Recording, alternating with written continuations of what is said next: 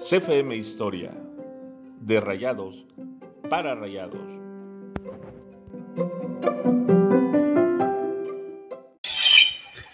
Racita de CFM Historia, muy buenas noches. La noche de hoy, 2 de septiembre del año 2020, tenemos un invitado bomba, un técnico que implantó una ideología en nuestro fútbol y que en todos los equipos a los que llegó a dirigir dejó una huella y una marca imborrable el señor Ricardo Lavolpe. Profesor Ricardo, ¿cómo está? ¿Qué tal? Muy buenas noches. Acá en aislamiento, pero bien, bien, gracias a Dios. Excelente, como le comentamos, un honor y un privilegio y de, vuelta agradeciéndole que nos haya aceptado la invitación. Tenemos esta noche en el panel a Javo, mi compadre Javo, a Charlie Talancón, a Alex Buru y a mi compadre Enzo. Javo, ¿cómo estás, compadre? ¿Cómo estamos, gente? Buenas noches, buenas noches. Pues un invitado este, que esperábamos mucho, ¿verdad? Cuando empezamos a trabajar por aquí en CFM Historia, este proyecto que nos gusta mucho de Rayados para Rayados. Los invitados que traíamos nosotros en mente o la ilusión de poder este, entrevistarlo, platicar con él, porque la verdad es todo un libro abierto de mucha sabiduría de fútbol este, no nada más aquí en México, ¿verdad? Y, nuestro paso por Rayado, sino en todo el fútbol este, mundial. Entonces es un invitadazo que tenemos aquí. Era pues una de las, de las, de las que estábamos esperando, ¿va? Bienvenido, profe. Charlie. Hola, buenas noches, gente. Buenas noches, gente de CFM Historia. Pues como ya comentó Tato, como ya también comentó Javo, profe, un, un honor, un placer tenerlo en, este programa. CFM Historia está en su casa. Eh, nosotros estamos agradecidísimos por el, por el hecho de que haya aceptado la invitación. Seguramente va a ser un programa de muchas pláticas, de muchas anécdotas y de, mucha, de mucho conocimiento y sabiduría, sabiduría del fútbol. Y pues a darle al programa. Muchas gracias por estar con nosotros, profe Ricardo. No, gracias a ustedes. Alex, ¿cómo estás? Gracias, buenas noches. Eh, buenas noches a todos. Eh, profesor, muchas gracias. Realmente, eh, ¿qué más pudiera decir de lo que mis compañeros han dicho? Realmente es un honor platicar con una persona que ha dejado una huella totalmente imborrable en el fútbol mexicano y que hablar de fútbol, hablar de Ricardo Lavolpe es hablar de fútbol. Le agradecemos mucho la oportunidad. sé que con usted vamos a, a conocer gran historia del fútbol. vamos a saber qué es ser un técnico realmente exitoso como usted y realmente le agradecemos mucho el tiempo que nos está regalando esta noche. No, estoy para escucharlo, qué quieren saber, de qué quieren, de qué quieren hablar. Acá estamos, todos oídos. Gracias, Enzo. Así es, profe. Este, y fíjese que pues, mis compañeros lo han dicho todo, ¿verdad? Nunca acabaríamos de pues de hablar bien de usted, profe, usted eh, ha dejado una enseñanza y ha dejado toda una escuela en el fútbol mexicano y en los países y, los equipos que ha estado usted, tanto en, equipos locales como en la selección. Profe, ¿qué le parece si empezamos a hablar? Nos gustaría conocer un poquito de sus inicios en el fútbol, profe. Desde que usted este, tiene conciencia y agarró un balón ahí en su, en su Buenos Aires, en su lugar natal, y, y ¿Qué, ¿Qué, fue lo que le gustó principalmente o primeramente de lo que es el fútbol, profe? Mira, yo creo de que en el caso de Argentina, quizás también un 60, 70% en México. Eh, empezás a los 5, 6 años a pedir a los famosos reyes ese 6 de enero y pedí un balón. Y ahí empecé, ¿no? A pegarle el, el balón contra la pared, uno vivía y, empecé a los colegiales que se jugaban a los 8 años, 9 años, y empezás, empezás en el fútbol a tener el gustito, a tener la pasión como niño. Y creo que poco a poco vas diciendo, como chico, que vas a ver, mi padre me llevaba a las canchas, empezás a, a, ser fanático, simpatizante de un equipo. Yo empecé en Banfield, ahí vivía. Y bueno, iba a ver los partidos que me llevaban mi papá, en aquel, en aquel entonces se podía, ahora está un poco peligroso en Argentina, ¿viste? se dividieron, que los visitantes no van, que eso ya pasó a, la historia. Antes era más seguro, más tranquilo. Y ahí empecé, ¿no? Cuando ya tenía 12, 13 años, vas creciendo y vas diciendo dentro de uno, quiero ser jugador de fútbol, quiero ser jugador de fútbol, y así empecé en las divisiones inferiores, que son las fuerzas básicas de acá, es igual de allá, son divisiones inferiores, y empecé primero como delantero, como estuve tres meses, me fastidiaba, la verdad me fastidiaba el correr con los preparadores físicos, que era puro correr alrededor de la cancha, y, me fui.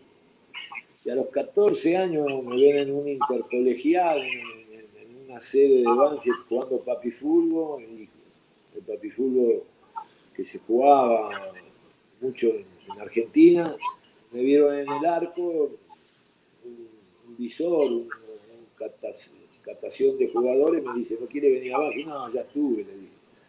Bueno, pero eh, puede venir otra vez, me gustaría ser jugador de fútbol, bueno, sí voy.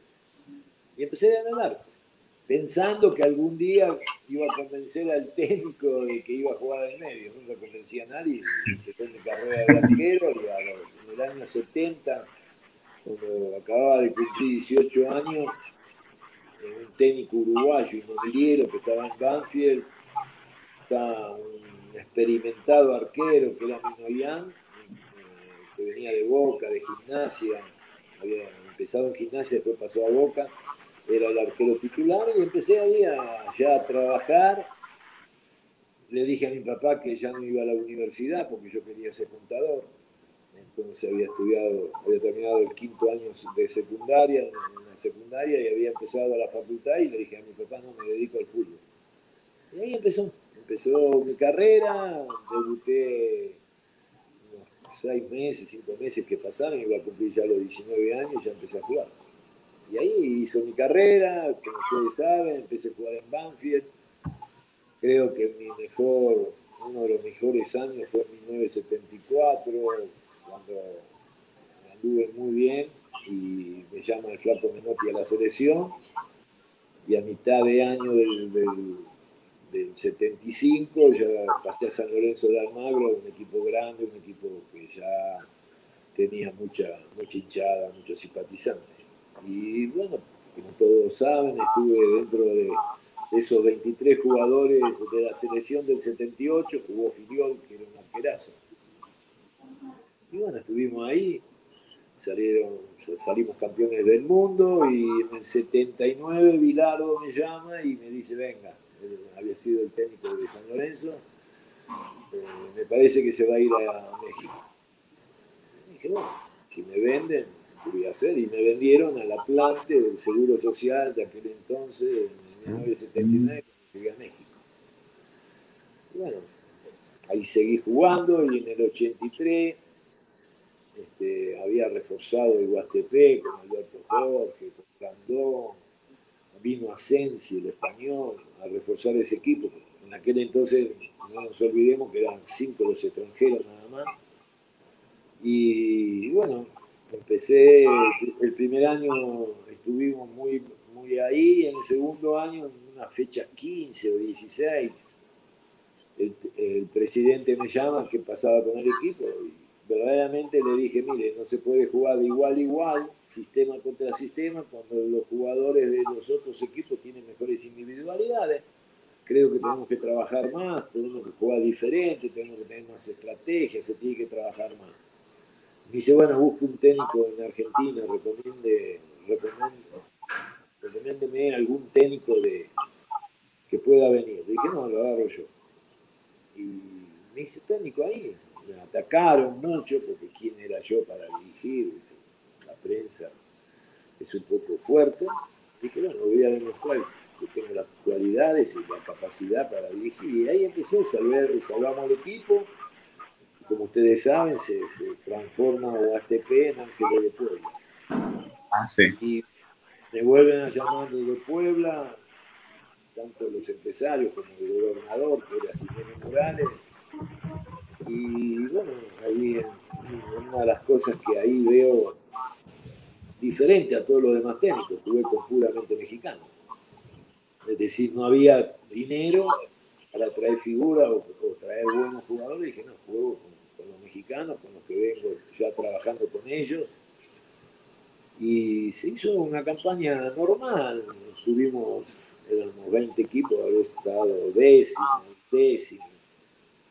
Y después del Mundial del 86, le dije que no ya porque quería prepararme un poco más, me quería ir a ver, muchos van a Europa, yo decidí ir a, ver entrenadores de Argentina, fui a ver a Aymar, a Luamino Veira, fui a ver a Grigol, fui a ver a Gregorio Pérez, fui a ver a Menotti, para capacitarme más, lo que son los sistemas de entrenamiento, la forma de jugar aunque tenía claro, por ejemplo, cuando llegué a Argentina se me, hacía difícil que equipos como Unión, como Colón, como Banfield, Lanús, no sé, en aquel momento existía Atlanta, donde salió Maradona, jugaban de igual a igual a los grandes equipos. Era lógico que los grandes equipos, por eso se hablaba tanto de, los cinco grandes de Argentina, generalmente eran los que ganaban los títulos hasta que fue cambiando y empezaron los sistemas de juego a,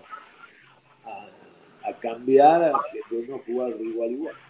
Y así me formé y así me hice técnico y siempre agradezco, no solo a México porque me, cambió la vida, ya mis hijas se casan, tengo ya nueve nietos, este, la oportunidad que me dieron de dirigir la selección, porque eh, fue a través de votaciones, a través que si venía Bianchi, si venía Escolar, y bueno, la gente me fue apoyando en esas famosas votaciones que era el día domingo, y llegué a dirigir la selección, y como todos saben, hacía tiempo que no duraba un técnico cuatro años en el proceso, lo logramos, se hizo un buen grupo, se hizo un buen equipo.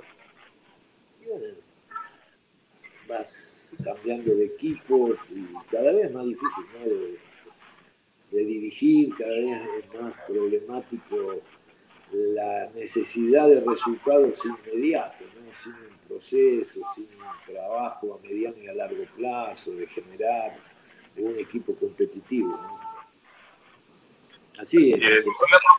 historia discúlpeme que lo interrumpa, este, eh, el haber sido portero le ayudó a usted a ver el fútbol de otra manera para, para convertirse en técnico. Es decir, el portero tiene otra visión del campo distinta a los jugadores. Bueno, imagínate que la columna vertebral que se hablaba tiempo atrás, la columna vertebral se hablaba cuando se jugaba el famoso 4-3-3, es decir, cuando muchos creen que el 4-3-3 es eh, la novedad, el 4-3-3 de mi época. La columna vertebral que todos los grandes técnicos hablaban, primero que se formaban los equipos desde atrás para adelante. Punto número uno, que muchos creen que la ofensividad, los grandes delanteros, los equipos se arman de atrás hacia adelante, pero la solidez empieza ahí. Y empieza por el arquero. No, no te olvides de los grandes arqueros que han venido a México, y la mayoría muchos eh, grandes arqueros con trayectoria. Empieza el arquero, el líbero, el central, el que mandaba, la voz de mando, el 5 y el 9. Esa era la, famosa columna vertebral. Entonces, muchos critican que los arqueros poco fueron buenos técnicos. Bueno, lógicamente, debe haber un arquero y hay 24, 25 jugadores y los dos suplentes ya estás 30 a, 3 arqueros que puede haber en un plantel, ya hay una gran diferencia. Y bueno, pero sí dicen de que los arqueros, en la historia que ves, no hay grandes técnicos como arqueros, eso es verdad, hay que aceptarlo. Pero bueno, depende, eh, eh, yo le doy con mi filosofía, mi idea, es mi idea, cada técnico tiene su idea, cada, cada cada forma de ver el fútbol. Yo la idea que siempre tuve, porque fui de, equipos grandes, equipos chicos, de equipo chico a equipo grande. Es decir, en mi historia conozco en Argentina la azulgrana, que, que terminé mi carrera y empecé en la verde y blanca, que era en Banfield. Llego a México, voy a una, la azulgrana, que era Atlanta, y termino mi carrera en la verde y blanca, que era Huastepec. Es decir, salvo la selección, conocí dos camisetas nada más, azulgrana y verde y blanca. Yo digo de que me preparé en salvar al Huastepec y, qué es prepararse. Empecé a tragarme los videos, en ese momento el equipo que mejor jugaba era el Milan de Arrigo Sacchi que jugaba ya, había roto ya un poco el famoso 4-4-2 y ya jugaba con Van y Gulli, es decir, ya un Van que se sabía tirar atrás del 9 como Gulli. Con dos volantes de contención, dos volantes por afuera, con desequilibrio, los volantes la Donadoni, Evani, que es el equipo que yo estudio, ¿no? Después Varese, Maldini, Tazotti, Costacurta lo sé todo de memoria porque lo, leí, lo, vi, lo vi, lo estudié, agarré el pizarrón. Y empecé a ir con el pizarrón y que una de las cosas que nadie lo dice, nunca, nunca escuché, yo jugaba eh, muchas veces para ese famoso Huastepé y salvarlo del descenso y sacar resultados, yo jugaba la línea de cuatro cerrada, para, explicar bien, el lateral derecho más o menos en el vértice del área derecha, el lateral izquierdo en el vértice, los dos centrales en el semicírculo, pero los dos volantes por afuera los tiraba atrás. Entonces yo le decía a mis jugadores, nosotros jugamos con línea de 6, mañana que no, van, me van a matar porque nadie en el mundo juega con línea de 6, yo juego con línea de 6. Los dos, los dos volantes venían como a ayudar a los dos laterales. Tres volantes de buen, más o menos de buen pie y un solo punta, 6-3-1. Y me dio unos resultados bárbaros, como tenía que sacar el, punto, que era fútbol. Ojo, hoy el punto quizás no sirve porque se modificó, se modificó la regla, hoy hay 3 y ganás, antes era 2. El 2 y 1, el 1 era importante sumar ese, ese punto. Y jugaba 6-3-1, cuando tenía que atacar, lógicamente mandaba ya más, más en punta los dos extremos, jugaba con el 8 y el 10 más adelantado, haciendo un 4-1-4-1, que hoy dicen que es una novedad, para nada. tiempo después lo hice en el Atlas, en el 97, 98, cuando llegamos a la final en el 99, muchas veces jugaba ya 4, el negro Almirón era el 5, Cepeda, el Chato Rodríguez, César Andrade, Osorno y Hugo Castillo, 4-1-4-1. Con un Hugo Castillo que Algunas veces te dicen, ¿por qué no saliste campeón? Porque siempre viene lo mismo, el campeón, el campeón. bueno, el campeón algunas veces hay que tener un poco de suerte, qué sé yo. Perder por penales algunas veces no es que, no seas campeón, ¿no? yo creo que sí, saliste subcampeón, pero creo que no, no, el otro equipo para mí no te superó, ¿no? porque una cuestión de penales es un poquito fortuita. Pero ahí empecé mucho con los sistemas de juego son las críticas que he tenido alguna vez, por ejemplo, la de Cautemo Blanco, que muchas veces te dicen cómo no lo llevaste. No entraba dentro del sistema, consideraba que si jugaba, si llevaba a Bravo, si llevaba, ojo que yo llevé al Guille, lamentablemente el Guille, de aquellas quejas, que cómo llevaba al Guille, que lo nacionalizaba y te criticaban, el Guille, el Guille Franco era una barbaridad como andaba, pero ustedes bien saben que Monterrey me lo manda a España y me lo mandan ya un poco lesionado. Conmigo no juega casi y en el 2010, cuatro años después, fue el titular, porque peleaban si era el Chicharito o era él.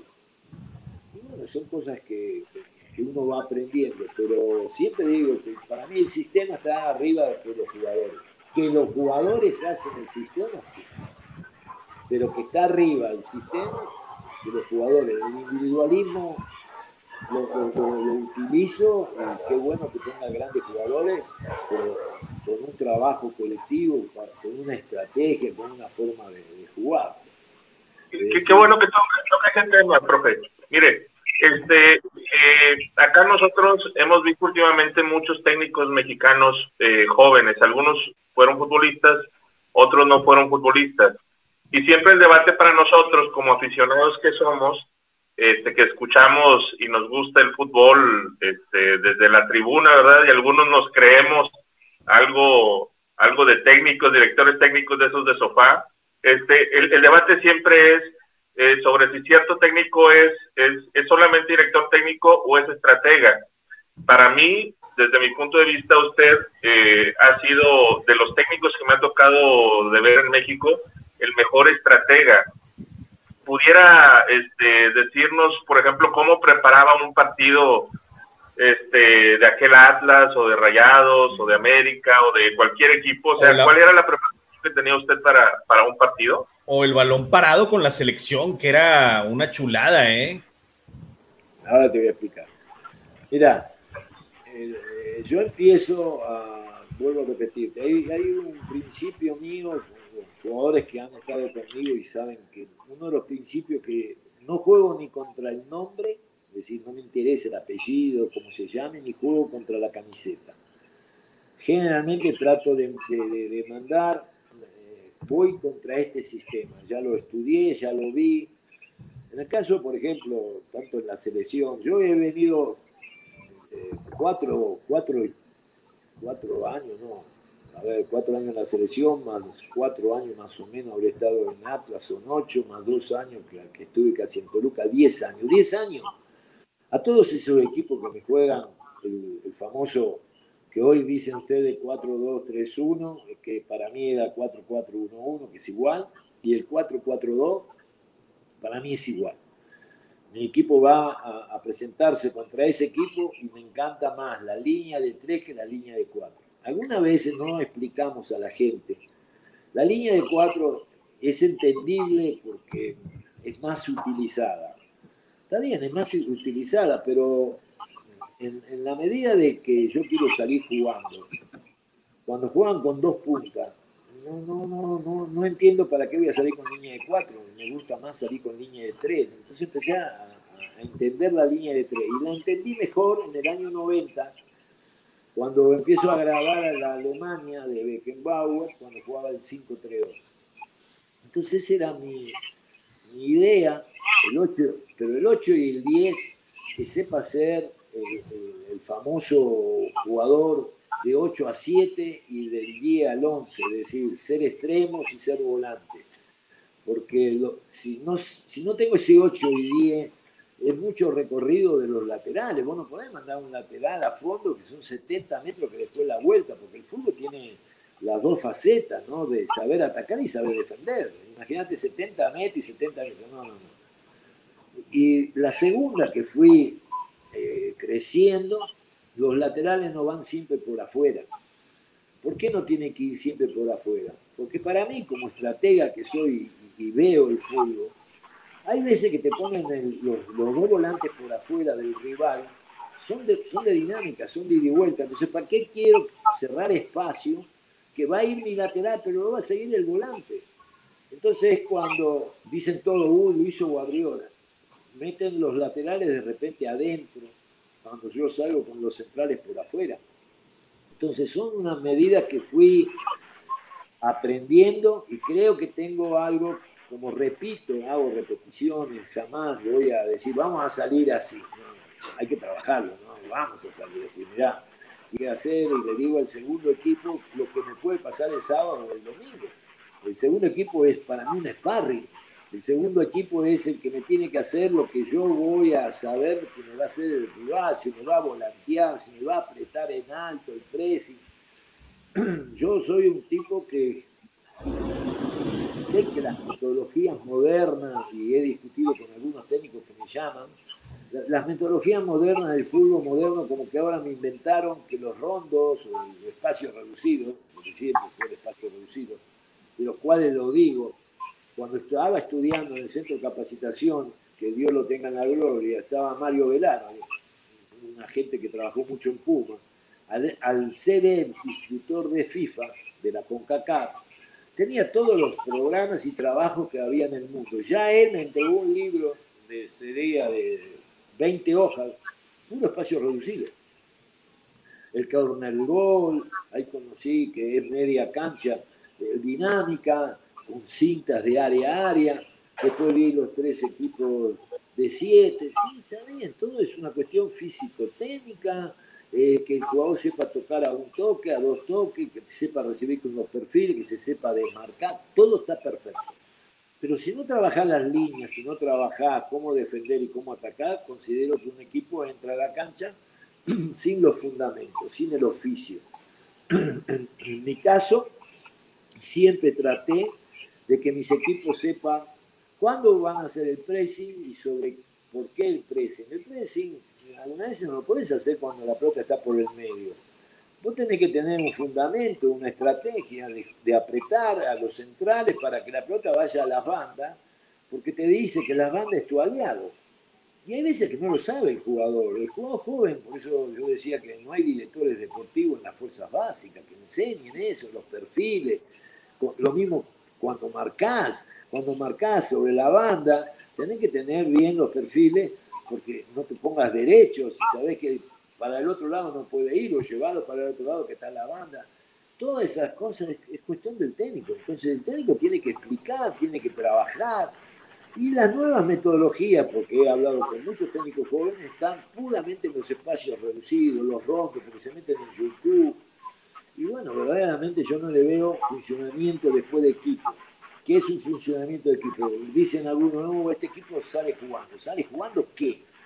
Salís jugando con, un, jugador de atrás que proponga hacer una diferencia numérica en la mitad de la cancha. Si no, no es salir jugando. Y si no te hago la diferencia numérica en la mitad de la cancha, es porque me regalaste los mano a mano. Pero yo ya lo tengo, a ver, me dicen acá, no, no, mira, lo hice en Argentina, gracias a Dios, me llamó Boca, y fui. Que después perdí el campeonato y tengo otro subcampeonato. Bueno, sí, pero perdí el campeonato. Lo peleé. Tal es así que, estuve la cantidad de mismos puntos que me alcanzan y voy a un partido definitorio.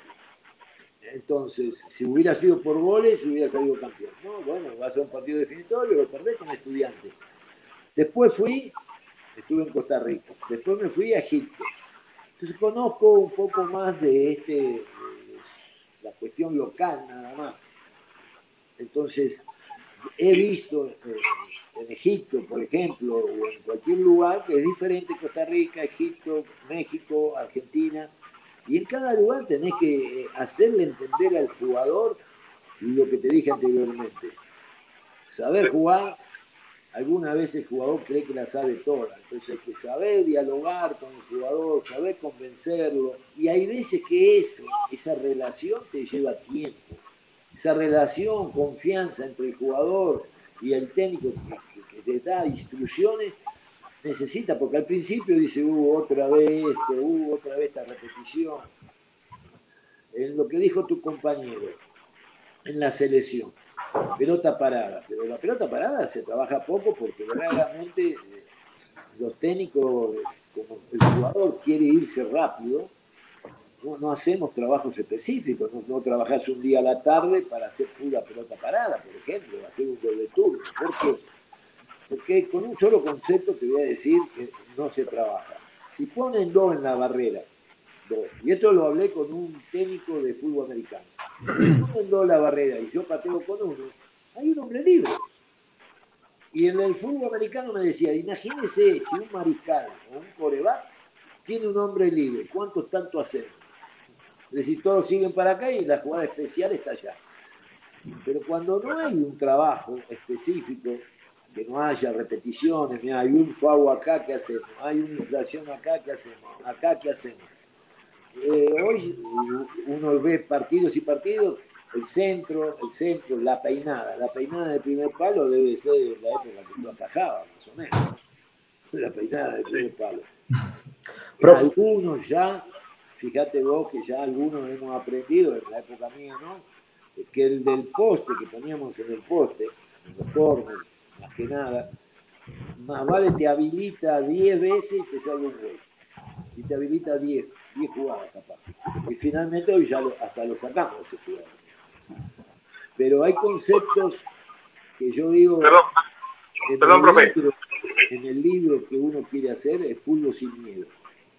Para vos tener los hombres libres o para vos tener un protagonismo, tenés que regalar los mano a mano. Y entonces hay una infracción a 10 metros del campo rival y te dejan un 9.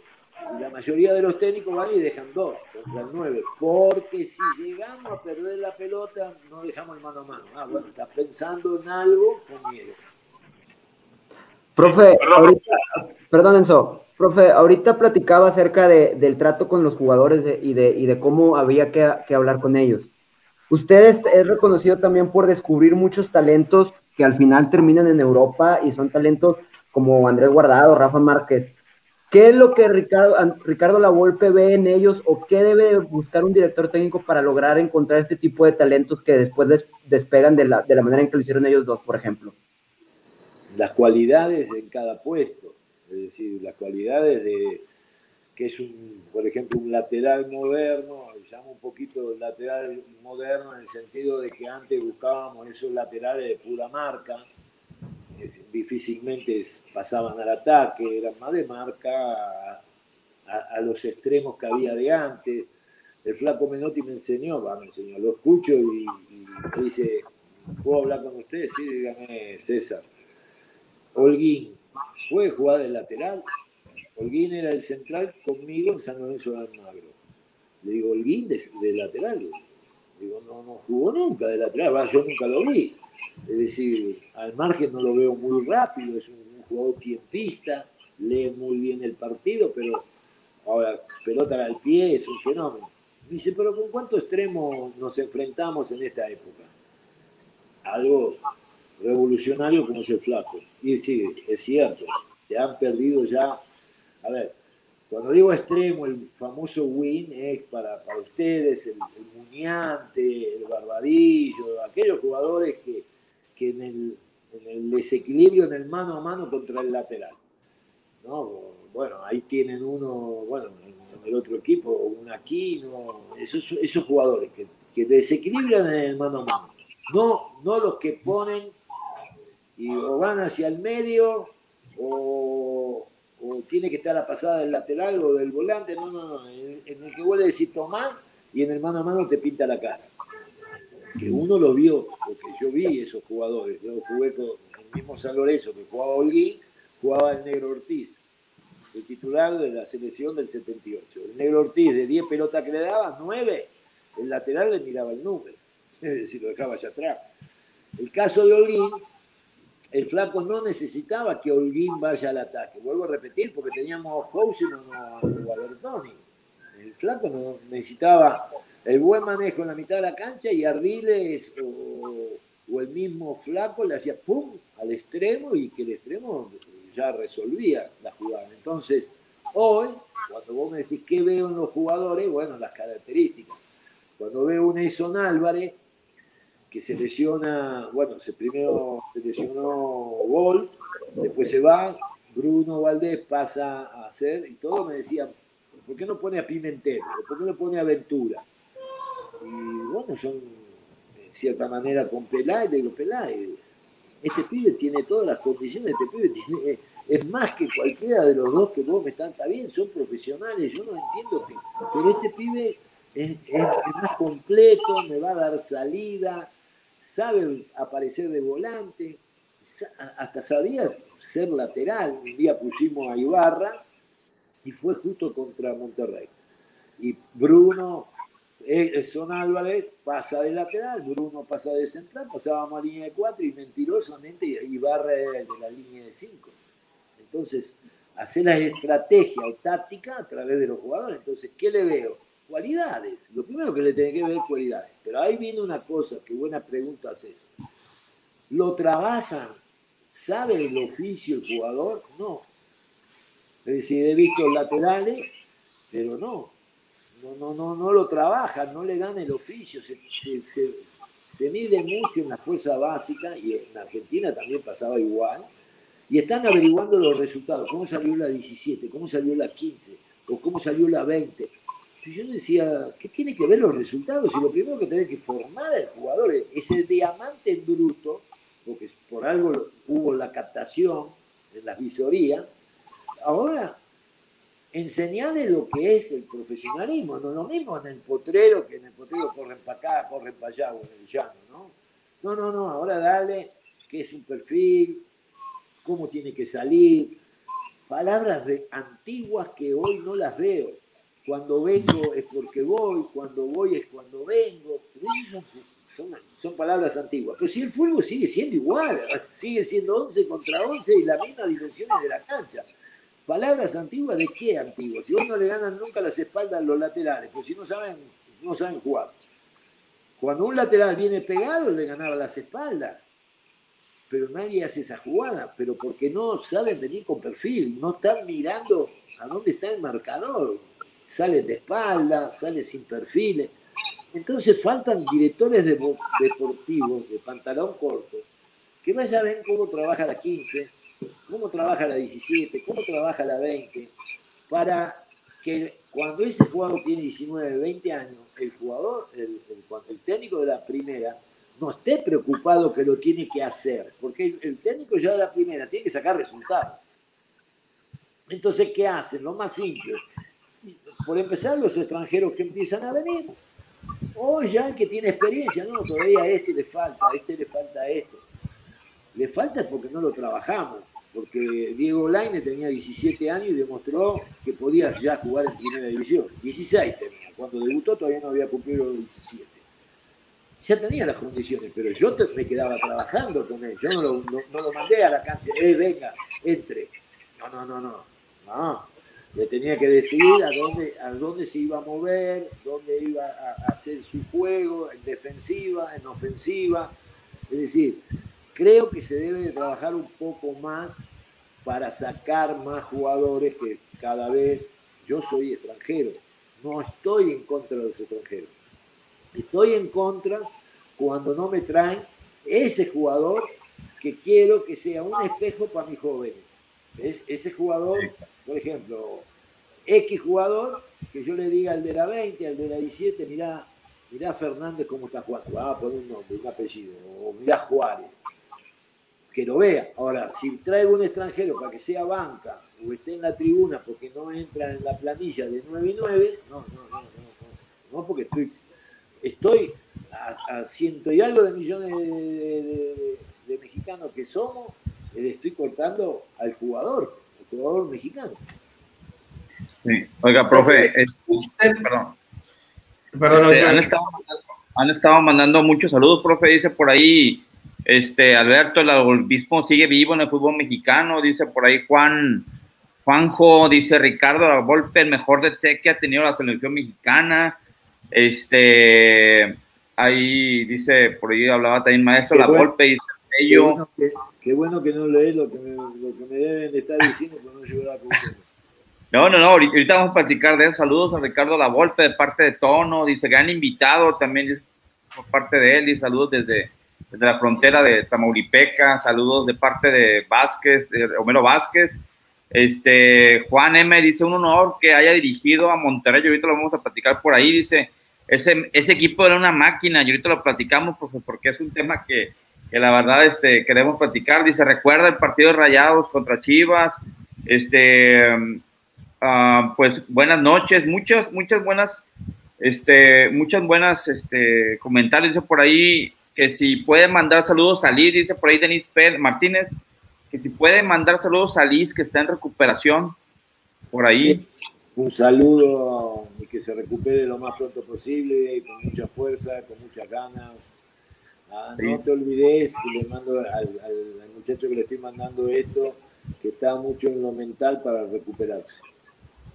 Así es. Oiga, profe, y luego ahorita que platicamos, Fíjese, una, este, creo que ya platicó muy bien sobre, sobre el, paso que ha tenido usted este, como entrenador y la verdad, por decir, yo tengo muy en mente este, que cuando empezó este, esos, ese, esa idea la golpista, este, por ahí preguntaron que quién había sido su mentor, pero a mí me interesa mucho preguntar este, cómo vivió este, esa etapa de usted en la selección mexicana porque como dice usted, no fue nada fácil, ¿eh? porque la verdad aquí en México, este, aquí en Monterrey se le dice que somos muy liosos, es decir, la prensa mexicana es muy, muy, este, muy problemática, pero los que somos aficionados, profe, le podemos decir que, que la verdad, y ahorita vamos a seguir leyendo este, pláticas de los, de los que están escribiendo por ahí y todos los aficionados hablan muy, muy bien de usted. Pero ¿qué pasó? ¿Cómo le fue en esa selección mexicana? ¿Cómo, cómo pasó todo ese desarrollo por ahí con usted?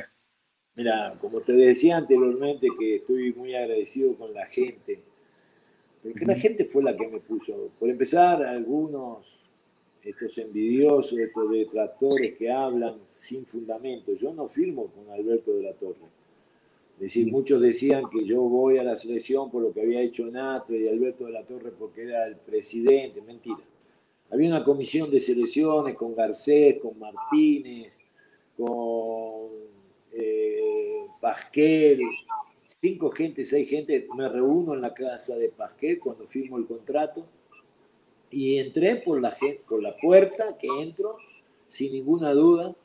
Vos fíjate que yo ni firmo en la federación, firmo en un hotel, en un hotel y a la noche. Es decir, porque venían las votaciones esas famosas. Finalmente firmo. Lógicamente sabía que no, que no había entrado por la puerta grande, que había entrado por una ventana, por una puertita, que era apoyado por la gente y entre comillas quizás no tenía esa fuerte aceptación de los dirigentes y de mucha prensa. Pero mira, apenas asumí, tomé una responsabilidad y dije, señores, lo primero que hice, bien lo que dijiste vos, la prensa, no va a ser la, la selección de uno. No, porque antes, ustedes saben que estaba el esto, estaba Televisa. Yo dije, no, mira, yo voy a ser muy parejo, van a ser para todos y tal es así que mandé otro lema. Tampoco, tampoco va a ser una selección que va a jugar puramente en el Estadio Azteca. Va a ser una selección que va a jugar en toda la República. Y por eso jugamos en casi todo lado. En todo. En las eliminatorias, en todo. Terminamos jugando. Jugamos en Aguascalientes, jugamos en Guadalajara, jugamos. Entonces, y la segunda, esa fue la primera en agradecimiento a la gente. Y la segunda sabía que lo primero que tenía que ganar era la Copa de Oro. Lo primero. Era, sabía que si no ganaba la Copa de Oro, eh, quedaba afuera. De lo cual me, empiezo a enojar, porque la Copa de Oro me pone a Brasil como, como una visita preciosa. Y me ponen a Brasil, que yo ahí voy enojado y le digo, ¿por qué no se lo pusieron a Estados Unidos? Porque eran cuatro allá y cuatro acá.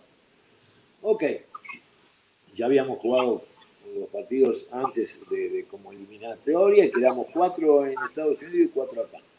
Bueno, empecé a trabajar sobre un sistema de cómo sabía que el mundo jugaba. Ya, ya sabía más o menos en el mundo qué sistema se estaba utilizando, porque es muy difícil que si en Inglaterra o en Alemania, como juegan más o menos los mejores equipos, juegan la selección, porque cuando vos convocás es muy difícil que si un jugador está como cuarto volante por izquierda por derecha, después lo vayas a poner en el 4-3-3 porque no entra, en el sistema. Es un jugador por afuera, el otro es por adentro. Y sabíamos, entonces empezamos a trabajar contra el sistema. Y cuando empiezo a trabajar con el sistema, me encantaba el 5-3-2 contra el sistema de los que dije anteriormente, contra el 4-4-2 que jugaban muchos, y el y el otro 4-2-3-1, que dicen ustedes 4-4-1-1. Entonces empecé a, convocar a los jugadores que mejor eh, estaban en las funciones del equipo. Y así empecé a trabajar, se gana la Copa de Oro, que se le gana dos veces a Brasil, porque Brasil va, sale segundo en mi zona, va, le gana a Estados Unidos y vuelve. Yo le gano a Jamaica, un partidazo que hicimos, nos ganamos 4 a 0, pasamos por arriba, pero me, vuelve Brasil, tengo que ganar el segundo partido a Brasil, que era el famoso gol de oro, que lo ganamos con el gol de oro 1 a 0. Que me esquiva de ir, si no le gana a Brasil, me esquiva de ir a Estados Unidos para ver quién iba a Copa Confederación. Seguimos trabajando, acuérdense en que teníamos por tener tantos jugadores que jugaban en la liga local, hice los microciclos lunes, martes y miércoles que había aprendido de Flaco Menotti que lo hacía en la selección argentina. Teníamos pocos jugadores afuera, en algún momento era Rafa, en algún momento fue en aquel momento Borghetti que se va al Bolton, pero bueno, generalmente trabajábamos. Y teníamos partidos amistosos que habría hecho 40, 40, 39, 40 partidos hicimos en Estados Unidos para ir viendo otros jugadores, otros jugadores, otros jugadores para, para hacer un trabajo que si me falta este tenga la solución, si me faltaba el otro. Eh, yo lo llamé proceso, con jugadores jóvenes como era Bravo, eh, Medina, con jugadores que de repente Luisito Pérez y de repente llevé a un Sandoval y fui, fui trabajando, pero siempre sobre el sistema. De los cuales llevé al Bofo, llevé también a, a, a y los respetaba porque cuando yo los convoco porque estaban en un buen nivel y son grandes jugadores. Pero dentro del sistema, que lo tenía clarísimo, que con ese sistema iba a jugar tanto la Copa Confederaciones, porque había ganado la Copa de Oro, en el 2005 iba a ir. Lo iba a llevar a cabo en el Mundial, porque la mayoría ya habíamos jugado con Argentina. Con Argentina nos habíamos enfrentado en Los Ángeles y perdí 1 a 0 con Bielsa. Pero después le gané 1 a 0 con gol de Morales en Perú. Le ganamos allá en Perú 1 a 0 en la Copa América. Yo ya sabía cómo tenía que jugar, no, no, no me iba a cambiar la prensa y verdaderamente respetando a la gente, sin ninguna duda que respeto la, la idea que tenían, pero yo tenía la misión, o la visión, no misión, sino la visión, este es mi sistema y esta es mi variante, este es mi sistema y esta es mi variante. Y me, me fui con mis jugadores. Copa Confederaciones, ganarle a Brasil, le ganamos a Japón, empato con Argentina y me gana por penales y nos pasamos nosotros la final. Vamos por el tercer puesto con Alemania. Alemania no me gana en los 90 minutos, me gana en un tiempo suplementario. Entonces, estaba claro que estaba en el camino correcto. A un año del Mundial estaba en el camino correcto. Llega, llega, como bien decís vos, la prensa es difícil, llego, hago conferencia de prensa y me dice, bien, ahora viene lo más difícil viene la eliminatoria. Y me salió de adentro, con este equipo paso caminando. Bueno, los detractores después dijeron que Osorio pasó gateando. Bueno, eso, sí, sí, pero a esos detractores hay que enseñarle un poco de fútbol porque yo fui cabeza de serie. Un momento, yo fui, al, mundial, fui al mundial número uno de acá, de la CONCACAF. Número uno, fui cabeza de serie allá. Entonces, esos detractores tienen que fijarse qué información le manda la gente. Pero bueno, el sistema para mí era espectacular. Salíamos, sabíamos que salíamos bien jugando. Tenía una línea de tres espectacular, ¿no? Porque Rafa, Salcido, lo mejor de Osorio, rápido, un jugador que leía bien, que sabía salir jugando, sabía ir a enfrentar al rival, porque cuando salen jugando y el 9 está a 5 metros y tocan la pelota y un recorrido de la pelota te aprieta el rival, porque el rival corre. Hay que ir enfrente del jugador y tocar a medio metro, a un metro. Bueno, todo eso lo fueron aprendiendo. Y bueno, lamentablemente, como toda la selección, finalmente vienen las críticas del famoso quinto partido, pero siempre dije que hubo una cosa que no se dieron cuenta. Nueve jugadores se fueron a Europa. Es decir, no creo que fue la misma selección que haya perdido en el 2002 contra Estados Unidos a la misma selección mía que se van nueve jugadores a Europa. No, no, no, no, no, no pasa por lo mismo, algo diferente hubo porque todos esos jugadores como Pardo, como Osorio, Bravo, Kiki, el mismo Guardado que tenía 20, 21 años cuando lo puse contra Argentina, como abrieron un mercado, es decir, fue una selección que abre un mercado por lo que había hecho Copa Confederación y lo que fue el partido contra Argentina. Argentina venía de ganarle 6 a 0 a Serbia Montenegro. Todos decían, uff, uff, fuimos mejores, que no culminaste. Y bueno, el fútbol alguna vez no, no tener, por ejemplo, a mí me dicen, ¿cuál fue tu mejor equipo, Atlas o Toluca? Aunque muchos ni me, ni me ponen como, como el título, ¿no? Y le digo, mira, el Toluca era contundente. La dupla, la dupla de un Cardoso con Vicente Sánchez. Sí, ¿no? Era más goleadora, mucho más goleadora que la de Hugo con Osorno. El mediocampo, Cepeda era un jugadorazo, pero Ciña, mamita. Entonces, sí, sí, sí. ahora, Si vos me preguntás cómo jugué, jugué igual.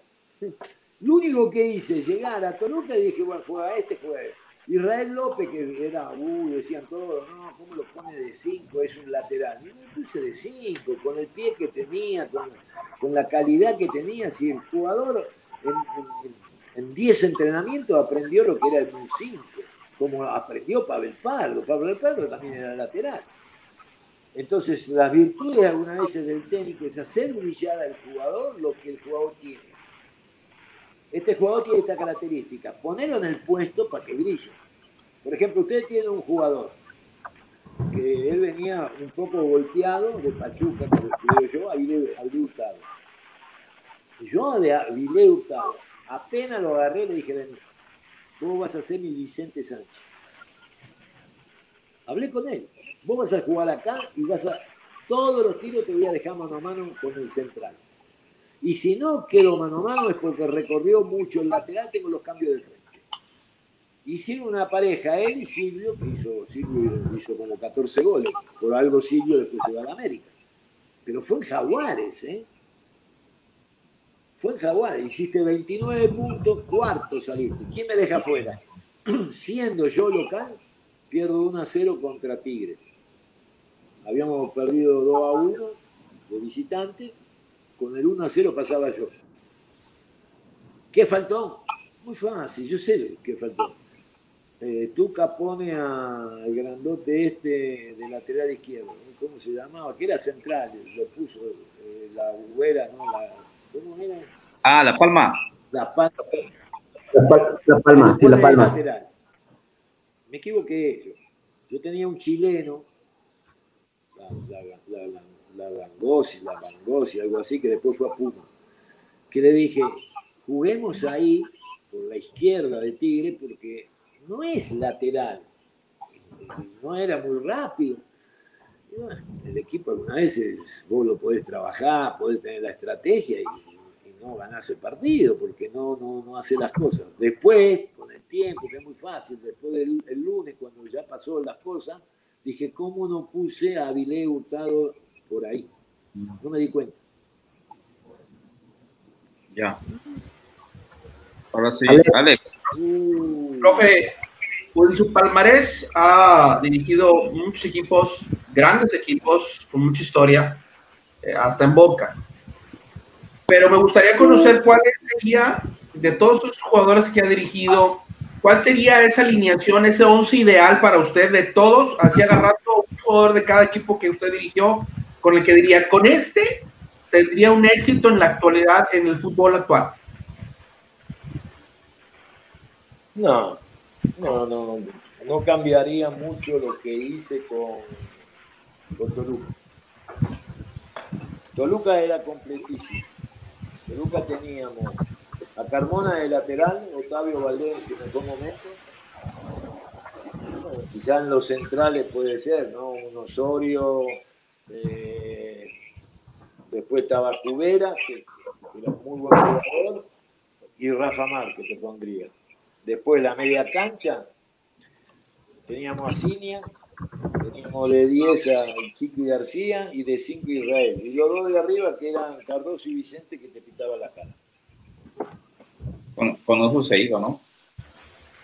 Claro, claro. Oye, profe, eh, en alguna ocasión, perdóname, Menso, en alguna ocasión yo escuché un concepto bastante, bastante interesante de parte suya, en el cual pues nos dejó muy claro que es un técnico muy preocupado por la formación del jugador. Usted dijo que la selección era formativa y lo, demostró totalmente con, con la base que, que duró prácticamente desde el Mundial del 2006 hasta algunos que llegaron a jugar en el Mundial del 2014 después de todo ese periplo, llega usted al Monterrey y reafirma ese concepto, porque en algún momento Jesús Zavala, que tuvimos anteriormente aquí con nosotros, nos comentó que usted se acercaba mucho a los jóvenes para poder hacerle una especie de exámenes antes de cada partido para evaluar si jugaban o no jugaban. ¿En qué consistían esos exámenes, profe? Esas tareas. Pero, a ver, los trabajos que vos hagas, eh, por ejemplo, trabajaste con la primera. Después tenés que trabajar con los jóvenes, ¿en qué sentido? Eh, yo paro una línea de cuatro, dos volantes de contención y les enseño a atacar con el 8, el 10 y el 5, son tres más tres puntas, el extremo, el 9 y el extremo. Finalmente va a ser la figura que generalmente me gusta atacar. Esa figura de eh, un 8 y 10 adelantado con un, 5 y, atrasado y un 9. Entonces formás como si fuera un rombo. El 5, el 8, el 10 y el 9, un rombo. Con los dos extremos porque siempre tenés que buscar la amplitud. Eso, por eso te decía anteriormente, si no lo trabajo con ellos, con los jóvenes, que los que yo veo que pueden empezar a, jugar en la primera, ser suplente o ser titulares a futuro, no, no me llevo porque en la 20 que hace o en la 17. Yo cuando veo a Diego Laine me lo llevo, como bien dice el, pibe este. Zavala, Zavala, ¿no? Me dijiste. Sí. Vos sabés que era segundo 9 con Carreño, ¿no? Sí, de hecho, él era nueve. Él, nos comentó que usted lo hizo contención. No, yo lo hice 10. Como, ok. Para, para. Como un contención, pero como un 10. Porque yo jugaba 5-3-2 muchas veces. Él era el 10. Y si jugaba como doble contención, le enseñaba que necesitas un contención con pelota que sepa proyectarse es decir, un contención se queda, pero uno de los dos tiene que tener fluidez futbolística y llegar, lo que te hace un Montes, por ejemplo, en León. Se te queda ese Rodríguez o Aquino, pero se, se desprende Monte. El Tuca lo hacía con Dueñas y Sobis y se quedaba Pizarro. Siempre tenés que tener un volante que tenga un poco de características de fútbol y no sea solamente de kit kit y marca. Entonces yo a Zavala le dije, no te veo ni rápido ni ser un desequilibrante UPA C9, vení, tirate un poco más atrás, con tu zancada vas a llegar y cabeceaba muy bien, vas a sorprender, pero desde atrás hacia adelante, vos no podés jugar de espalda. Pero si no lo trabajás al jugador y no le enseñás estas cosas, este oficio de saber recibir, es muy difícil alguna vez decirle a un jugador, Tomás, andá y jugá no, no, no, no pasa por ahí. No fue tan fácil. Oye, dice por ahí, dice, dice Hugo Herrera, dice, ¿qué le faltó al Monterrey 2008 para coronarse? Dice por ahí, dice, me sigue doliendo, lo tengo todo grabado, dice por ahí. Este, ahorita en lo que llega el profe, dice también este Daniel Vázquez, Maxi o Charlie, dice Arturo Bailey, pues Charlie, creo yo. Este, Ah, aquel golazo, dice, de Maxi que nos eliminó después del gran juego de México, que fuimos más que Argentina aquella vez. Este, no, pues muchos más, dice, dice por ahí, dice, dice Carlos Gutiérrez, ¿no cree que las nuevas generaciones son más difíciles de comprometer que con la selección? Pues sí puede ser. ¿Qué hubiera hecho Ricardo La Volpe con Chupete y Aldo? Este, ah, pues de muchos, ¿va? Enzo, ¿qué ibas a comentar? Pero mira, el chupete cuando yo llego, tuvimos al principio así, viste, era reacio algunas cosas, de decirle, porque él era, quería ser punta y yo le decía que tenía que ser el segundo punta, el que se, que se tirara atrás, el que viniera, porque Robert de Piño o Borghetti, que estaba en esa época, eran más de nueve allá, y él era facilidad de pegada de desequilibrio. Y bueno, al principio le costó, discutimos, lo fue entendiendo y, hablando con él, terminó siendo goleador. Entonces, finalmente si vos tenés el habla, no solamente con el habla, que el jugador no es tonto, el jugador, vos le podés decir algo, pero el jugador después lo tiene que ver, lo tiene que palpar, lo tiene que, que saber lo que le estás explicando. Y ahí es cuando vos empezás a ganar puntos con el jugador o con los jugadores cuando lo que desarrollás en la semana empieza a pasar en los partidos.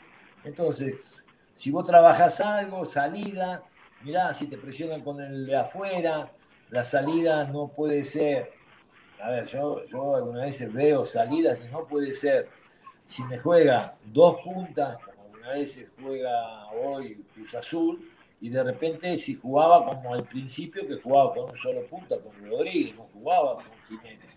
Entonces, la salida tiene que cambiar y eso lo tenés que haber trabajado ya en la semana. Mirá, que si nos hacen esto, tenemos que saber hacer esto, porque la salida tiene que ser clara posicionalmente y después con el pie del jugador. Pero primero posicionalmente, cómo estás parado. Pero en la selección te olvidaste de una cosa, no te olvides que yo, eh, después de ir a El Salvador y ver la selección con De los Cobos, le dije a De los Cobos, mira, tengo que tomar la decisión porque la sub-23 tiene que ir a la Olimpiada, de los cuales en la anterior no habían ido, con Manolo Lapuente. Tenemos que ir, México no puede quedar afuera a través de un preolímpico que nos van a Estados Unidos, Costa Rica, nosotros tenemos que ir. Fuimos a Grecia y Atenas, y ahí conocí a muchos jugadores, que algunos llegaron y algunos no, bueno, algunos se perdieron. Estaba Diego Martínez, que era un, gran jugador, ahí, ahí fue, después estaba Mario Pérez, Aarón Galindo lo conozco ahí, Almaza lo conozco ahí, a ustedes tuvieron un jugador, Rodríguez lo conozco ahí, un central que después fue a la América. Yo los conozco ahí, en la sub-20 de sub-23, que fuimos a la Olimpiada. Estaba después un chico que muy buen central, se perdió, no sé qué le pasó, tenía todas las condiciones, Hugo Sánchez Después estaba Luisito Pérez, Sandoval, estaba Rafa Lugo Márquez, Íñiguez. Ahí conocí a todos los jóvenes. Ahí empecé, a Alberto Medina. Lo tuve todo en la sub-23. Ahí me empiezo a dar cuenta de la falta de oficio de los jugadores. Impresionante, sin perfiles, sin bajar la gravedad del cuerpo al marcar sin saber hacer un pressing sobre el recorrido de la pelota. Mayor recorrido hay una pelota, mayor pressing tengo yo. Cuando te juegan en cortito, es más difícil, es más retardar la jugada, hacer la sombra y no jugártela para no comerte el dos contra uno en una pared. Entonces son muchas cosas que yo digo que los directores deportivos no hay en México. No hay. Y hay algo fundamental, fíjate quiénes juegan en la 15 y después no llegan a la 17. El que llega después de la 17 nunca pasan a la 20 en la selección y el de la 20, ¿cuántos llegan a, ser seleccionados de la mayor? Entonces, es una falta de, trabajo, de convicción de cómo lo voy preparando los jugadores para su crecimiento. Es increíble esto. Bueno, ustedes tienen al Turco Mohamed. Sí. primero estuvo en la juvenil y después estuvo en la selección mayor. Entonces hay un proceso, pero porque habían, estaban los Dulcini, allá están los Grifa, estuvo Peckerman. Cuando, cuando Peckerman habla conmigo, que vino a Toluca, él no había dirigido Primera División. Él habla conmigo y tuvimos dos o tres comidas antes que viajara para darle un conocimiento de lo que era México. Pero Peckerman no había dirigido Primera División, siempre había estado con los juveniles. Entonces son cosas que acá faltan.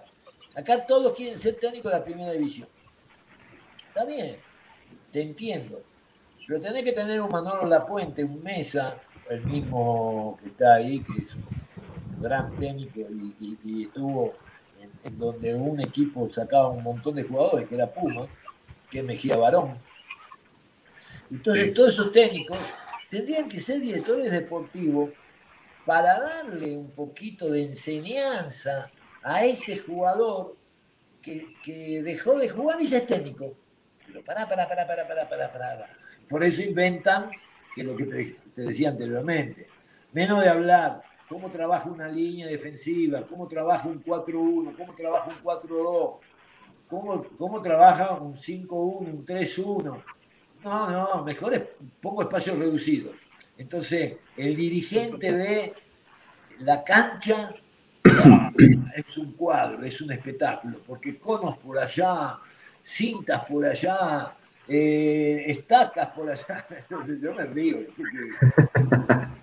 sí, es mucho más fácil trabajar eso, los, jugadores se divierten y hicimos un entrenamiento barrio, hicimos 3 contra 3, 4 contra 4 un verso, un verso, un vende humo y ahora, la verdad, esa es la palabra. Yo le digo que somos un vende humo porque para vos trabajar un 4-3-3 no es lo mismo que un 4-2-3-1, no es poner los muñequitos, como si vos pones los muñequitos, vos vas a hacer 8, ¿eh? tu trabajo es este, el otro, bueno, y la pelota, ¿dónde está? ¿Cómo hacemos? ¿Cómo defendemos? No, no, no, no, no.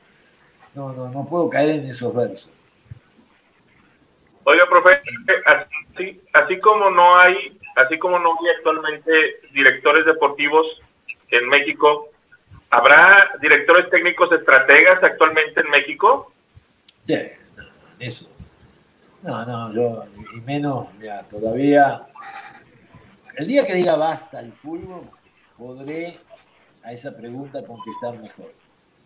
Cuando vos hablabas del lavolpismo, yo no quiero que se hable más del lavolpismo, porque perdí, consideraba yo amigos, y los perdí por declaraciones, por ejemplo, una declaración que yo digo, a mí me enseñó o tengo una referencia muy buena del Flaco Menotti sé lo que es eh, protagonismo, sé transición, el buen manejo de la pelota. Me enseñó que quitar no es lo mismo que interrumpir porque alguna vez es quitar, es aquel jugador que quita y se la da a un compañero. Y interrumpir son esos jugadores que ustedes dicen que quita y no quita nada, porque hacen favor y la tiran afuera. No, no, no, no quitaron, siempre la pelota la tiene el rival, porque fue, infracción, la tiene el rival, la tiro afuera. Entonces no es el jugador de quite, como dicen algunos, no, no, ese interrumpe. Son cosas que aprendí de Flaco Menor. Y lo digo, como cuando fui a, cuando tuve a Bilardo, lo digo, en San Lorenzo aprendí lo que es de saber defenderse. O aprendí de Aymar o fui a ver a Grigol, Dios lo tenga en la gloria, con Miguel Marín, lo fuimos a ver a, cómo trabajaba Grigol. Entonces, no tengo ningún problema, o acá, en Banfield, no tengo ningún problema de nombrar eso, porque no me desmerece. Acá, cuando empezaron a hablar del golpismo, lo he escuchado, no voy a dar nombre, lo niegan o dicen, no, a mí yo no fui a la, facultad, o el otro dice, no, yo no, como que lo desmerecen cuando le dicen la voltismo. Entonces, perdí un montón de amigos por culpa de, esto, de la voltismo, y yo no quiero que lo digan, yo, que le digan su nombre y su apellido, que sí, es verdad, y me halaga mucho, que muchos de ellos, al principio, cuando no eran nadie, no, sí, yo aprendí a mí esto, a mí lo otro. Pero cuando ya empezaron a tener un cartel, no, yo, yo, yo hago una diferencia, manejo mejor el grupo. Es decir, yo digo, ¿y este, este de qué habla? ¿De qué habla si yo con él iba a tomar café y ahora cómo maneja mejor el grupo? No, me agarro cada fastidio que me da ganas de llamarlo y decirle, pero vos te olvidaste de esto, de esto, de esto. A cada uno a cada uno de los que yo te estoy nombrando le puedo decir, mira, te olvidaste de esto, de esto, de esto. A vos, te olvidaste de esto, de esto. Los tengo, pero no. Y no los tengo anotados en una libretita, ¿eh? los tengo anotados acá. Entonces dije, tienen un problema de, de, de, chiquito, no, de chiquito que son. Porque yo puedo decir, aprendí de Menotti a lo que es un equipo en el 4-3 de salir jugando, porque jugaba Ardile, para mí era un sabio, Gallego era un busqué, Kempe era como un Iniesta o más que Iniesta, ¿eh? porque tenía más gol. Y tenía dos extremos como el Negro Ortiz o Bertoni José y el Luque. ¿Cuál es el problema que diga eso? Si aprendí. Lo bueno es que supe aprender. Eso no te desmerece que vos seas mejor porque vas a ver otras cosas de utilizar, eso sí de saber salir jugando mejor, eso sí. Pero, ¿qué te desmerece? Entonces yo lo del lavolpismo lo dejo afuera. No quiero... Usted no lo diga, aquí en Rayados tuvimos a tres, a tres, yo lo digo esto, aquí tuvimos a tres lavolpistas, que fue eh, Isaac Mizrahi, que fue el profe Cruz y fue el Herrera, el Piojo Herrera. Y también este, el profe Cruz, ¿no? sí, el profe Cruz. Sí, sí, sí. Profe Cruz Sí, también era de, ese estilo que se llamaba la golpista, ¿no? Este, yo, creo que, y no, sé si todavía dentro de ese puede entrar hasta el Mohamed, que tiene una combinación rara por ahí. Este, no sé si también entra por ahí, pero la verdad es de que cuando, si recuerda bien, cuando usted entró, usted entró como, había un proyecto por ahí, tuvimos pláticas con este, también con Luis Miguel y con este con Urdiales y nos comentaban lo mismo, que cuando traen a la Volpe, ya, ya platicando ahora sí de, de, este, del paso por Rayados, cuando llega, quisieron hacer un cambio porque querían precisamente que fuera un, equipo mucho más atractivo, más fuerte, más agresivo, y es cuando mandan llamar a Ricardo La Volpe aquí a Monterrey, y a partir de aquí, de ese momento, empieza a brincar un estilo de, de fútbol diferente, mucho más agresivo, más, este, más simpático, más mucho más organizado. De hecho, por decir, y, y varios comentarios por ahí de, varios, de varias gente fue, debimos haber quedado campeones del 2008, 2008 ¿ah? porque yo sigo, yo me, me, acuerdo que me tocó estar ahí en el campo de Santos, la verdad para mí fue un robo, pero recuerdo también el partido contra Chivas, que fue cuarto de final, ahorita lo vamos a hablar. Cuarto de final. Este, o sea, recuerdo muy bien las, la, la, la, los comentarios de los comentaristas de, de TUDN, era simplemente Monterrey no quiso perder, ¿no? O sea, en el estadio del de, de que, antes era el MetLife, ¿no?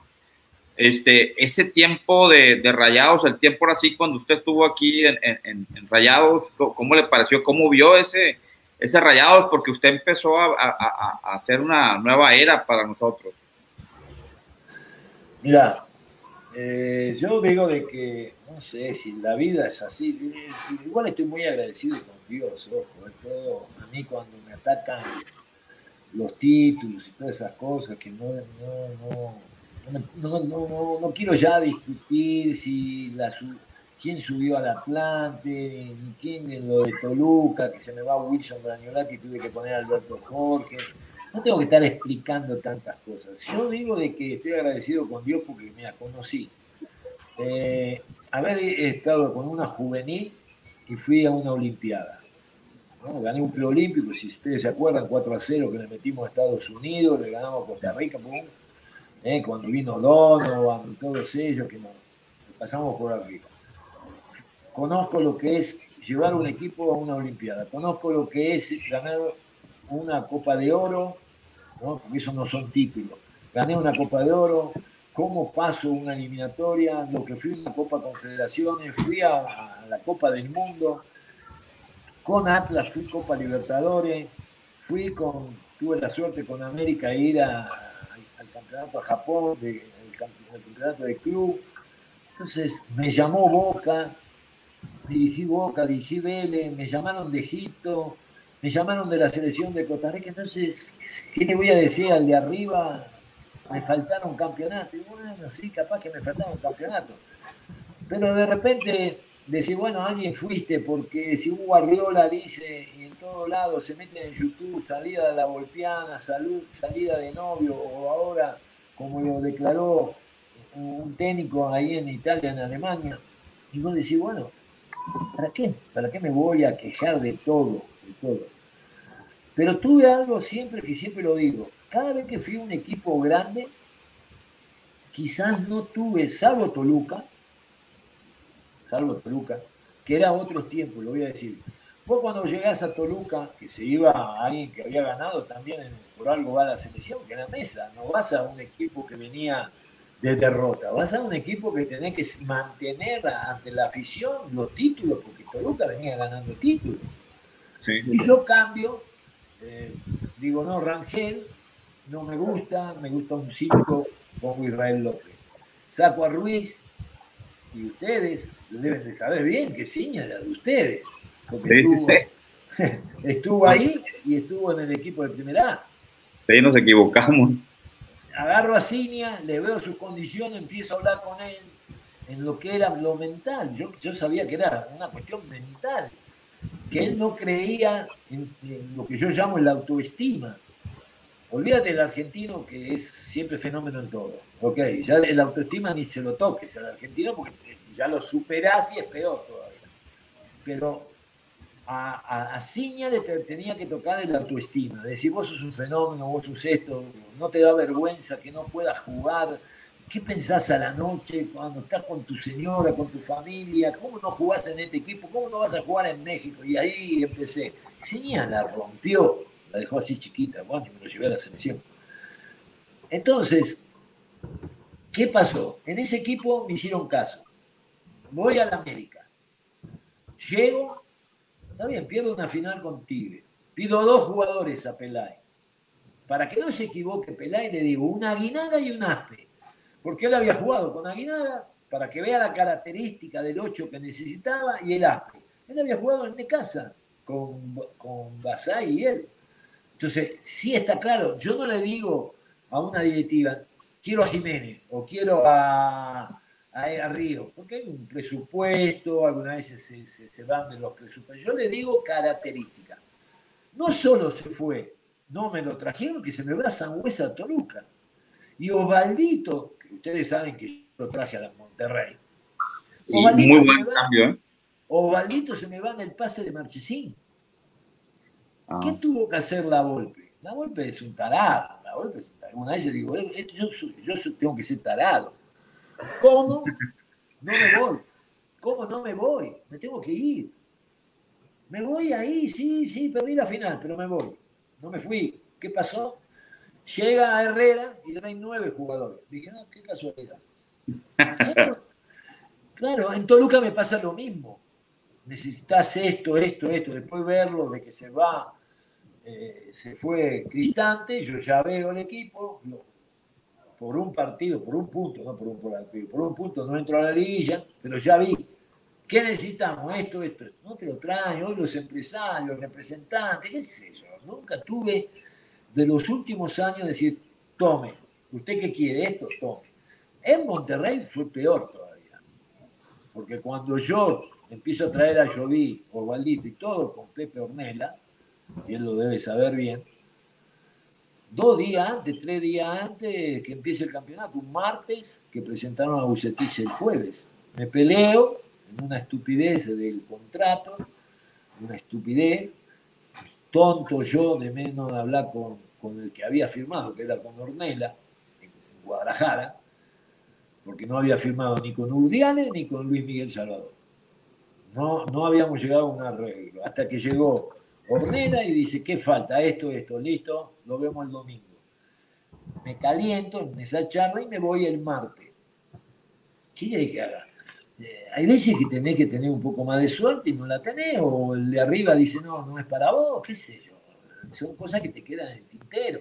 Pero yo estaba muy feliz porque ya sabía el equipo y qué necesitaba. Y no me equivoqué porque creo, más allá de lo, del gran técnico que es Bucetich, no le dejaste un paquete. Yo creo que le dejaste un buen equipo como para poder salir campeón, porque si vos le dejas un paquete eh, cualquier jugador, no, no, le dejaste eh, un equipito, vino a Nigre con Suazo, viene a Jovín, eh, llevé a Jerry Galindo.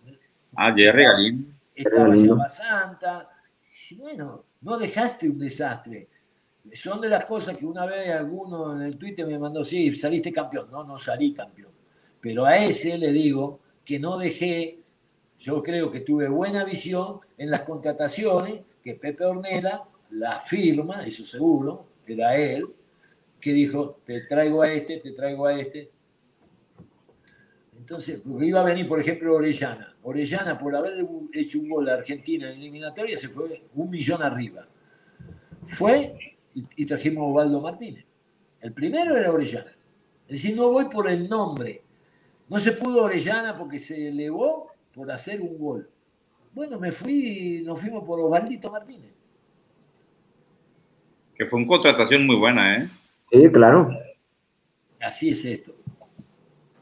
Si se llega a tocar es porque me quedé sin pila. Ah, profe, no se tuvo su paso por, por Costa Rica, la selección de Costa Rica, y yo quisiera saber si hay una gran diferencia en la calidad del jugador costarricense y del jugador mexicano, más allá del tema de infraestructura. No, es un problema más que nada de un poco de la sociedad. Es decir, Argentina, quizás nosotros acá necesitamos que ese jugador nos salve a la familia.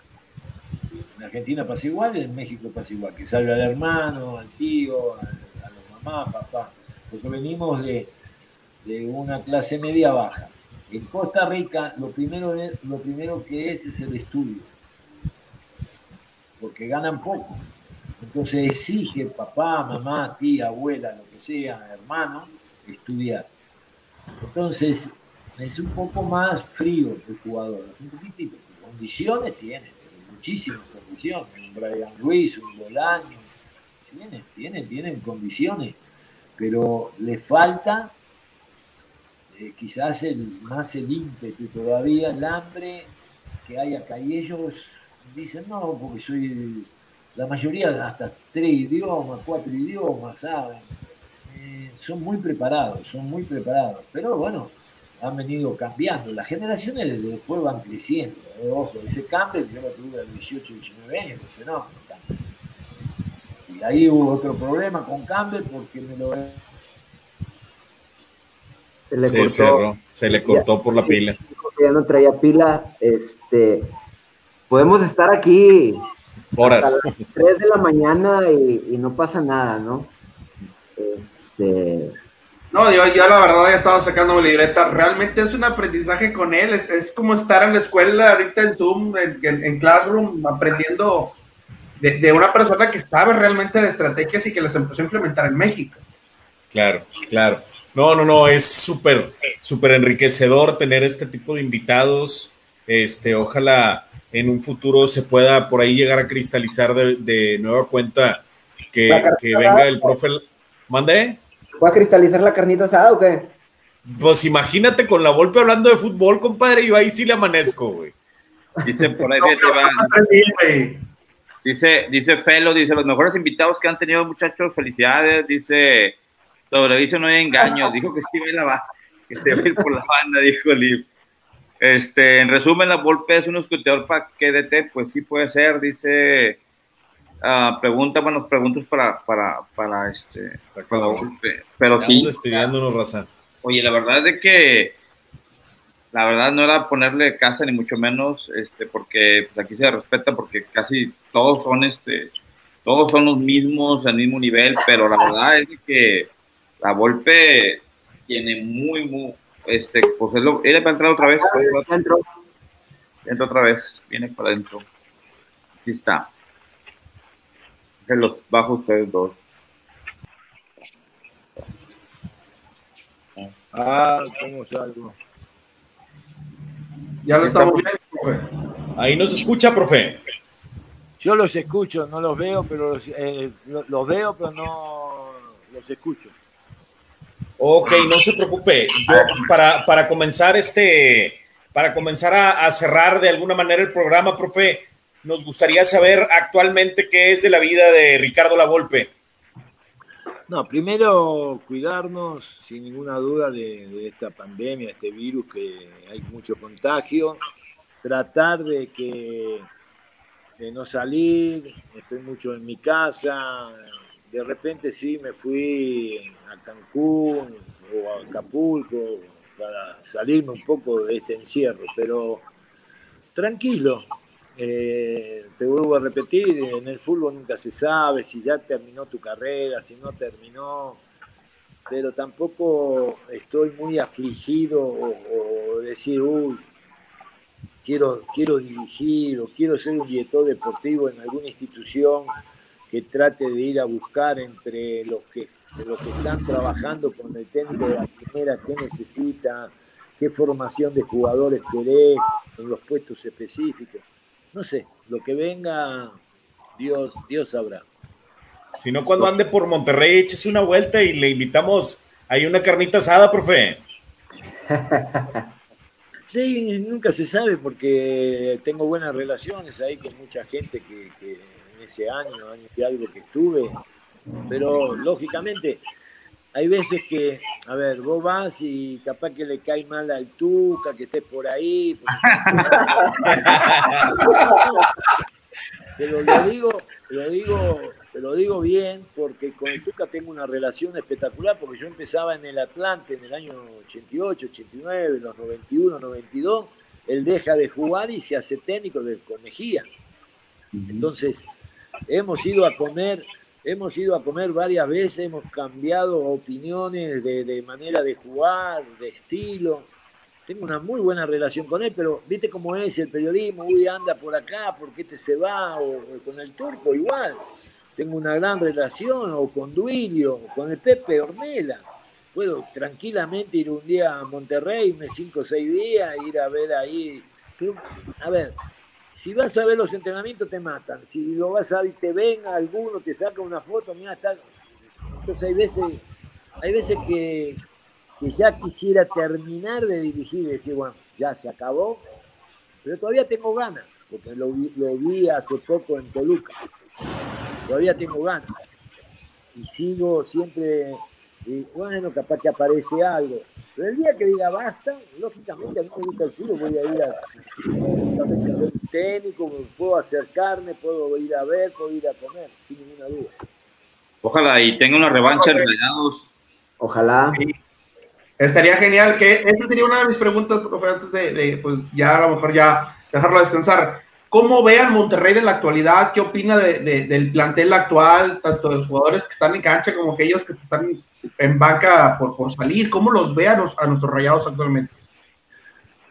Considero que debe, si no es el número uno, debe estar, vamos a ponerle en entre los cinco mejores planteles que ves, porque los cambios que hizo el otro día, quién entra, quien sale, te das cuenta que tiene un plantel espectacular. Pero bueno, hay veces que, a ver, un equipo puede tener el protagonismo o la posesión de pelota como se veía el otro día, pero no se culmina la última jugada. Y eso hay veces que es tiempo o rachas, pero ya empezó con los triunfos, ya está ahí. Eh, es un equipo, para mí, que va a pelear tranquilamente el campeonato, como puede ser Cruz Azul, el otro el mismo León tiene su plantel, tiene su sistema de juego, entonces ya vos viste que después eh, es muy difícil decir en México este es el campeón. No hay esa gran diferencia que ves algunas veces, qué sé yo, veías en un momento al Barcelona que arrasaba o el Real o de repente el, el Paris Saint Germain en Francia. Acá se ve más competitivo el campeonato pero que tiene el plantel sin ninguna duda. Y tiene un técnico inteligente, porque tiene variantes, de repente te juega con línea 3, de repente pasa con el 4, no tiene problema. Al margen tener a materia prima. Claro, claro, pues como bien comentábamos, Raza, eh, perdóname, perdóname, Enzo, este, como bien comentábamos, pues ha sido un, un, un muy, muy enriquecedor programa tener a una persona de fútbol como lo es el profesor Ricardo Lavolpe ha sido increíble para nosotros y a mí me gustaría saber de mis compañeros cuál es, cuál es su sentir acerca de este programa, ustedes, compadres. Bueno, la verdad, igual, realmente un programa muy distinto porque el aprendizaje que nos llevamos de alguien que tiene una trayectoria realmente enorme dentro del fútbol nacional e internacional es, es, es bastante bastante grande. Y pues agradecerle al profe el haber estado aquí con nosotros esta, en este programa. Realmente para nosotros ha sido un, honor, un gran honor el tenerlo aquí. Ojalá y pronto podamos coincidir de nuevo y ojalá, como Javo ya lo dijo, las, los planetas se alineen y algún día esté de nuevo aquí en, en el equipo de Rayados. Bueno, yo les agradezco siempre que tener conversaciones de el deporte este tan querido por muchos, que, bueno que tienen un programa, que informen a la gente.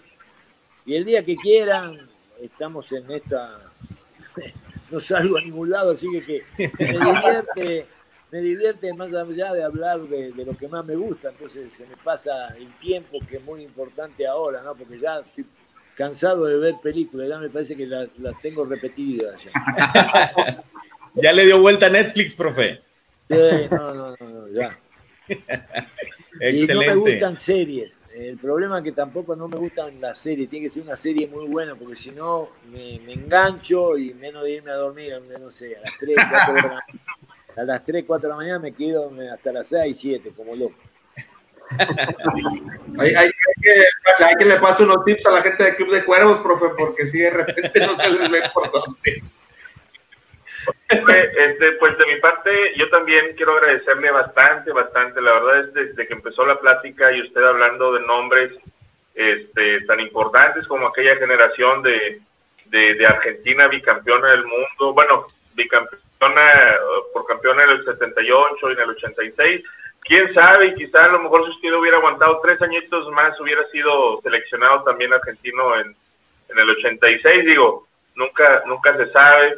También todo el aporte que ha, que ha dejado en el fútbol mexicano, a título personal, y yo le digo que para mí es más importante un técnico que deja un legado como usted lo ha dejado en el fútbol mexicano, este, en el fútbol mundial, porque usted es, reconocido en el mundo por, por el manejo de la selección mexicana que tuvo en aquel mundial del 86. Eh, como usted decía, eran épocas muy oscuras en los que la prensa ponía y quitaba a conveniencia técnicos, no duraban cuatro años y usted este, duró todo el periodo de cuatro años y fue reconocida esa selección mexicana como la, la más importante, este, en, en, la que mejor jugaba. Usted eh, fue a la Copa América y participó ahí en Perú y también hizo muy buen papel. Ganó la Copa de, de Oro, ganó el Premundial este, y, y, sobre todo a mí me queda el equipo de Toluca, como usted bien decía, una etapa brillantísima en Toluca, un, un equipo por nota y con su fútbol, con sus, con sus parados, pues era, era deleite prenderlo ahí todos los días, todos los fines de semana, este, y ver esa, esa dupla, como usted bien decía, de, de Cardoso y Vicente Sánchez. Y atrás Iña, pues ni se diga, ¿no? Entonces yo quisiera agradecerle, primero que nada, podemos pasarnos aquí toda la semana y podemos hacer una serie o dos series de Netflix con todos los conocimientos que usted tiene y nunca los vamos a acabar. Yo, en lo, en lo, personal, me quedé con una libreta llena de apuntes y preguntas que no se pudieron hacer. Este, entendemos que, que pues ya es, ya es este, tarde, que por ahí hubo algunas cuestiones y, y le agradezco bastante, profe. Ojalá y, como dicen mis compañeros, algún día, algún futuro no muy lejano, este, podamos este, estar nuevamente en contacto. Y aquí sobre todo la, la, afición quedó muy contenta, la verdad es que hay mensajes y mensajes y mensajes, y fueron más los mensajes positivos y buenos que, que los mensajes de, de, haters o de, de, gente odiosa, que siempre los hay, ¿no? Usted está, está muy al pendiente de ello porque lo ha vivido en, en, en los puestos tan importantes que ha tenido y en las etapas que, que, que ha vivido. Le agradezco bastante, profe, soy un admirador suyo. Yo la verdad me quedo con técnicos como usted que aportan algo al fútbol, que aquellos que juegan siempre a lo mismo, a lo mismo, a lo mismo, que por acá se dice que es machacado o picadillo, siempre es lo mismo, lo mismo, lo mismo, y no dejan, no dejan escuela en el, en el fútbol. Muchas gracias, profe. Te agradezco mucho y ahora sí podés, eh, pasado un tiempo, si querés, me llamás otra vez, ahora ya sé cómo entrar a, a esta esta nueva, esta Cuando nueva guste, profe. Cuando guste, profe. No, pues sí. Ahí Este, me ¿Algo más? llaman, ahí me llaman porque aprendí bien la aplicación ya. Excelente, ahí como quiera. Le, seguimos en comunicación ahí por WhatsApp si nos lo permite, profe.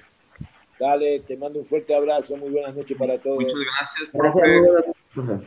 Profe, muchísimas gracias. Ya nada más yo también, también le quisiera agradecer. Digo, la verdad, eh, escucharlo es aprender mucho, escuchar más allá de lo que vemos solamente en la cancha, de lo que conocemos en medios. Nosotros no somos ni periodistas, ni somos, este, pero somos gente aficionados que nos gusta conocer a gente que realmente ha dejado huella en el fútbol mexicano y usted es, más, es definitivamente es una leyenda de, de nuestro fútbol mexicano. Le agradecemos por vivir en México y esperemos pronto podernos topar en el camino. Monterrey es su casa, cuando guste venir aquí deja en este programa grandes amigos que cuando guste lo podemos recibir. Dale, te mando un fuerte abrazo a vos también. Gracias por todo. Muy buenas noches. Muchas Buenas noches, gracias. Muchas gracias a todos, nos estamos viendo, profe, Dios lo bendiga y aquí lo esperamos algún día en, en los rayados de nuevo, aquí lo vamos a esperar con los brazos abiertos. Siempre una persona como usted, no nada más en las pláticas de Jefe Mi Historia, que ese es un programa de aficionados para aficionados y como, como por ahí lo bautizamos, ¿no? se bautizó de rayados para rayados, no nada más es este, estas pláticas, esperemos que algún día usted esté con nosotros, pero como director técnico o algún puesto que nos pueda ayudar con los rayados, la verdad vamos a estar muy orgullosos de que usted esté, haya decidido estar en México y que haya decidido haber estado aquí en Monterrey y que algún día esté con nosotros, ¿verdad? Muchas gracias, Muchísimas profe. gracias.